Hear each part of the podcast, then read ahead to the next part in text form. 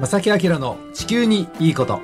皆さんこんにちは正木明です。荻野恵美子です、えー、今日は10月12日月曜日午後1時を回りました、えー、10月も半ばに入りましてだいぶこう秋が深まりつつある時期ですけれども、ね相変わらず変わらないのは新型コロナウイルスのね感染。はい。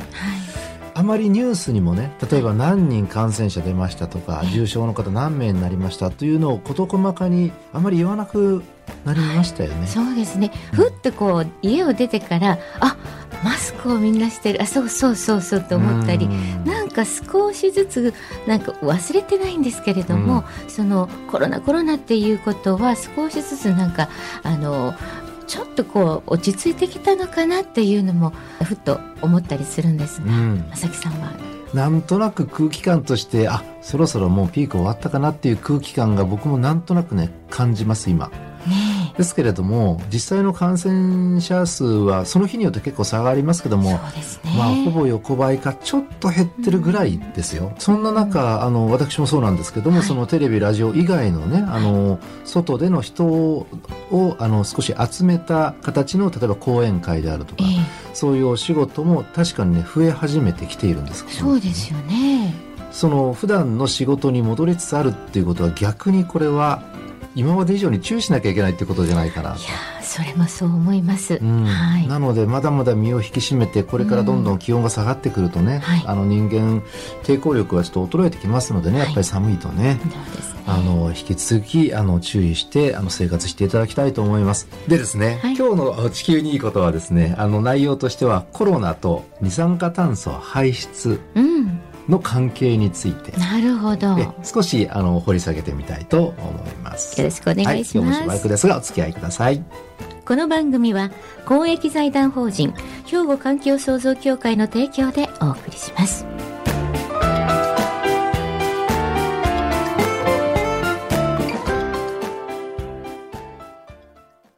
兵庫環境創造協会地球温暖化防止自然環境の保全再生子どもたちへの環境学習など皆様と共に身近な暮らしの中で地球環境を守るための取り組みを進めています人と自然が共に生きる21世紀の豊かな環境づくりを兵庫環境創造協会えさて、改めまして、今日のですね、正木明の地球にいいことは、新型コロナウイルス感染拡大の中、地球上の二酸化炭素はどのように変化したのか。うん。うん。この二酸化炭素はお地球温暖化の原因の一つと言われてますよね。皆さんご存知でしょう。はい。どういう状況なのか。で、実はですね、あの、科学誌のネイチャーというね、あの雑誌がありますが、はいこちらで、えー少し前ですけども、論文が発表されましたねあ。あ、そうですか。なかなか、あのー興味深い内容でしたね。あの、僕は英語読めないのでね、あの、日本語訳ですけどもね、もちろんね。いえいえあの、はいそれをもとに今日はね、少しお話ししたいと思うんですがよろし。くお願いしうんます。で、この論文ではね、ええあの、新型コロナウイルス蔓延に伴う行動制限によって、二酸化炭素の排出量がどれぐらい減少したのか、うん。これを詳細に推計しているんですね。なるほど。1日ごとの二酸化炭素排出量が世界的に最小になった日うん。があるんです。そうですか。4月7日だったそうです。ちょうどですから3月から4月にかけて日本がまあ本格的にはい。あの感染者が増え始め、いわゆる第一波が結構もうちゃんとした形になった頃ですよね。はいそうですよね。でちなみにね、この日4月7日調べてみましたら、大阪府内での、えこの日の感染者数が53人。ああ、結構な人数。兵庫県内が20人。ああ、そうですか。まあ、あの、当時は、うわ、これは大変だっていうね、あの、今でも思い出されますよね。はい。この日なんですけれども、うんはいえー昨年2019年の平均的な1日ごとの二酸化炭素排出量に比べると、この日は17%減少したというふうに算出されています。なるほど。まあ、結構頑張って、こうね、自粛自粛で、えー会社もね、あの、リモートになり、あの、鉄道も一時ね、ちょっと本数減らしたりとかいう、そうねあの、そんな時期だったと思うんですけども、はいええ17%減。もっと細かいデータが実は手元にありまして、はい1月から5月までの間に、二酸化炭素の排出がどれぐらいこう変化していったのか、まあ減少なんですけど、どれぐらいの減り具合だったかと。うん。で、部門別にいろんなデータが捉えています。で、これ、6つに分かれていまして、えー電力、あ、電力。まあ、発電ですよね。ええ電力。はいそれから、えー産業、工業。インダストリえー。えそれから、陸上の交通あからの排出量。はい。それから、商業施設からの排出量。はいそれから、住居ですね。家庭での排出。はい。それから、空の交通。なるほうんど。この6つのデータがこの論文では発表されていまして、はい。あの、基本的にはえー1月から5月にかけて全体的にはやっぱり二酸化炭素の排出はどんどん減っていました。うんうんで、その中でも特にガンガン減っていったのが陸上交通、空の交通なんですね。うんすごいですうんね。極端に下がっ特に3月から4月にかけてですね。はい。で、それに比べて、あの、例えば電力であるとか、えー工場とかの、まあ、産業ですね、工場、えーそれから、えー商業施設などは減ってはいますけども、交通機関の減り具合ほどではない。本当ですうね。ん。で、これを見て、あの、言えることはですね、このコロナの感染拡大が収まった後、どのようなその社会にしていこうかって考えたときに、はい。一番そのまあもちろん環境問題としてね環境を考えた場合に温暖化防止につなげる二酸化炭素排出削減って考えたら交通移動手段をいかに二酸化炭素排出に少ない排出が少ないやり方に転換するかっていうのが大きなキーになってくるいや、本当そうですよね。じゃないかということですね。はい。まあよくよく考えてみたらその旅客機とかね、航空機であるとか、えーやっぱり車、うん。えートラックなどなど、陸上の交通機関、まあ電車も電電力使いますしね。あのーやっぱり移動にすごく、えー移動することによって二酸化炭素がたくさん出ていた、普段。ええ。というのがこのデータで分かったわかりますよね。うん。それ増やさないでいたらいいのにな、なんて、ちょっと思ったりしました、今、お話聞いてて。そこがですね、実は難しくて、今、荻野さん、増やさ、増やさなければいいのにっておっしゃいましたよね。はい。だけども、移動は必要だし、そうですね。ただし、あの、荻野さんのその、ね、あの、お考えだったら、多分、会社がリモートになったり、これ移動し,、しなくて済むじゃないですか。ええこういうその、えー仕事のやり方を変える。これ大きなね、あの、今言われた通りなんですね。ええあとは、交通、移動に対して、その手段を変えることによって、うん。あの二酸化炭素排出削減ができると。まあ、例えば、なんでしょうね。あの、電気自動車に変えるとかね、ガソリンを使わないであるとか、ええそういうこのやり方を変えていくと。あの、最近はその旅客機もね、燃料を使わずに、えー水素を使ったりとかね。そういうのを開発しますので、ついこの前、はいはい。フランスでしたかね。のね。ヨーロッパのね、ええ。はい、あの、そんな発表があったりとか、やり方を変えていくっていうのもやっぱり大きな、や、ね、あの、手段かもしれませんね。そうですね。ええ。でね、このあの 6, 6つのね、グラフの中で、唯一あまり変化がないのが、うん。家庭からの排出量なんですよ。すね二酸化炭素、ええこのコロナ禍の中ですね。はいほぼ横ばいうんから若干増加していると。はい。で、これはもちろん、あのー外出しなくて、リモートで家で仕事、または、えー学校だったら授業。うん。っていうことで、家庭での排出量は横ばいだったと。まあ、これはもう、ある意味仕方ないというか、そうですね。どちらかというと、家に長い間いる時間の方がね、多かったですからね。そうですね。僕もほとんど外に出ないでね、あの、番組の仕事以外はね、えー家の中にいるというず生活をね、えーして、まあ今もほとんど近いものがありますけれどもね。そうん、まず一番大事なのは、人の移動、これに伴う二酸化炭素排出、ええうん。これをいかに抑えるかっていうのが、これから社会づくりには多分大きなキーになってくるんじゃあないかりそうですね。というデータをとりあえずはい紹介させていただきます。ありがとうございます。はい。さて、ここで一曲お届けしましょう。はい。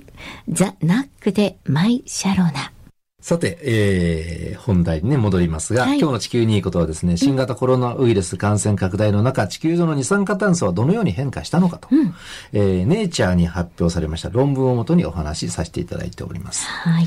前半はですね、ええあの、1日ごとのえー二酸化炭素の排出量が昨年に比べてだいたい17%はい。減っていました。うん。まあ、とりあえず、この論文が発表されたのは5月の末なので、それまでのデータなんですが、じゃあ、この今年2020年、えー、1年間丸1年間の合計の二酸化炭素の排出量は大体どれぐらい減るんだろうかと。うんまあ、まず減ることは間違いないですよね。こんなコロナ禍で行動制限すごくしてますのでね。はいで、これによりますとね、あの、いろんな条件が設定されてるんですが、こういう条件です。行動制限は段階的に緩和されますが、はい。一定の制限、うん例えば海外渡航制限などが、この年内続くという過程のもとに、この1年間の二酸化炭素排出量について調べられております。で、結果としてですね、昨年2019年1年間の世界の合計の二酸化炭素排出量と比較して、今年はですね、はい。7%ぐらいは減少するだろうと算出されました。なるほど。どういうなるほどですか？少ないのか多いのか、どっちぐらいには感じかなって、ちょっと、うーんって感じになってしまいましたけれども。どうなんでしょうね。7%、うんあれだけすごく皆さん頑張ってね、ええあの本当にやらなければいけない仕事も抑え、はい。えー行動自粛し、ええ外出制限し、はいっていうかなりの努力を今年は皆さんして、いや、本当してると思います。まあ、うんで別必然に。うん目的が二酸化炭素排出削減じゃなくて、ええもう仕方なくね、そういう状況になったと。はい。なんですが、かなりね、行動制限はうんしてますよね。あれだけ頑張って7%減少。うーうんんもっと頑張んなきゃみたいな数字のように思ってしまって。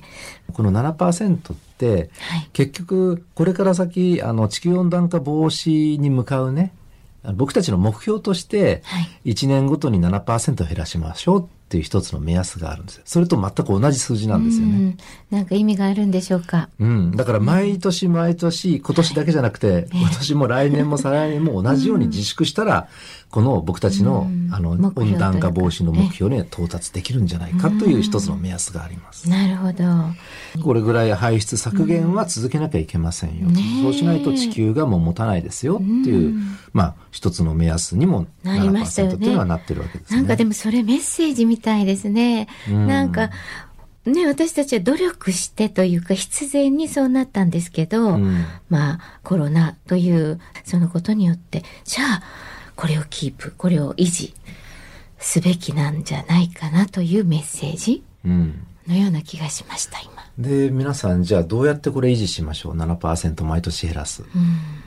どうしましょうか？公共交通機関ですよね。うん空も地上もこのままにして、私それでもいいかなと思うんですね。うん。で、まあ生活というか、まあリモートになったものは、これで仕事が成り立つっていう現実をちゃんと皆さん把握できたならば、うん。あの、だから実社出勤をする、リモートをそのままにする？うんう。ん。できるものはね、はいあの、僕たちはこういう辛いながらこういう経験をしたのでね、ええそれを次に生かしていくと、はい。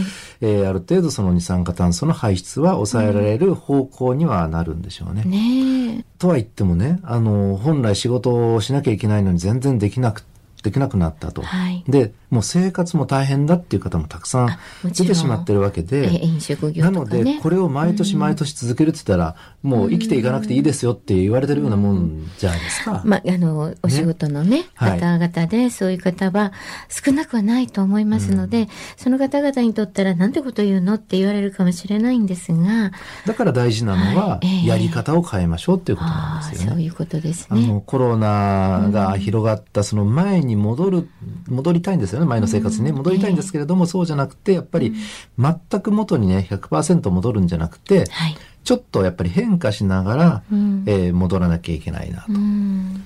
えーで、戻る必要なければそれはもう継続してっていうね、そういうアイデア。それと先ほどの、えー前半でお話ししたね、あの、交通機関からの排出がすごく多いので、はいで、そのあたりっていうのはやっぱりもうどんどんこう技術開発を進めてね、あの、新しい交通機関を見出すとかね、作り出すとか、個人ではできないのでね、これはもう会社全、か会社、社会、それからまあ国も含めて全世界でっていうことになると思うんですけども、はいあの、そういう方向に行かなければいけないとは思いますね。ねでね、もう一つだけデータをね、お話しさせていただきますと、日本のね、二酸化炭素排出量が。一番多かった年が、実はね、2013年なんですね。なので、2013年からちょっとずつはね、皆さんの努力で減ら、減る、減らしてるんですよ。そうですか二酸化炭素排出。ええその2013年、過去最大だった2013年に比べて、ええ一昨年2018年は13.6%減だったんです。へえ結構減ってますね。やればできるんですね。そのコロナの頃、あの今みたいに自粛しなくても、頑張ればいろんなアイデアを駆使すると、この5年間で13.6%は減らすことができてる。はいなので、あの、一時的なその大規模な行動制限によって二酸化炭素排出削減はちょっとこれはもちろん無理があるので。継続的で着実な二酸化炭素排出、え削減対策、これが必要だと。簡単に言うとそういうことです。はい。僕たちはそのあまり我慢しなくてもちゃんと技術開発したり、やり方を少し変えるアイデアをたくさんうまく使っていくと、ちゃんと排出削減はできるんですよというデータもちゃんとあるということを、ねあの、ご紹介うんさせていただきいやます。これはなんか勇気になりますね。う。うんん。で、あの、最後にね、はい。あの、今回のそのコロナ禍の中の二酸化炭素が減っていると。はい。これはある意味、こんな例えどうかなと思うんですけども、人間って酸素吸って二酸化炭素吐くじゃないですかえ。えで、このコロナ禍は、皆さんが頑張って、んってこう、息を止めている段階。はいそうすると二酸化炭素出ないじゃないですか。ええなので排出削減になる。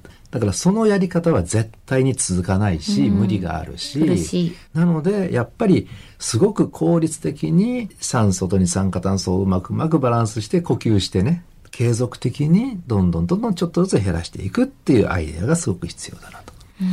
息を止めるわけにはいかないので、これはね。確かに。うんはい。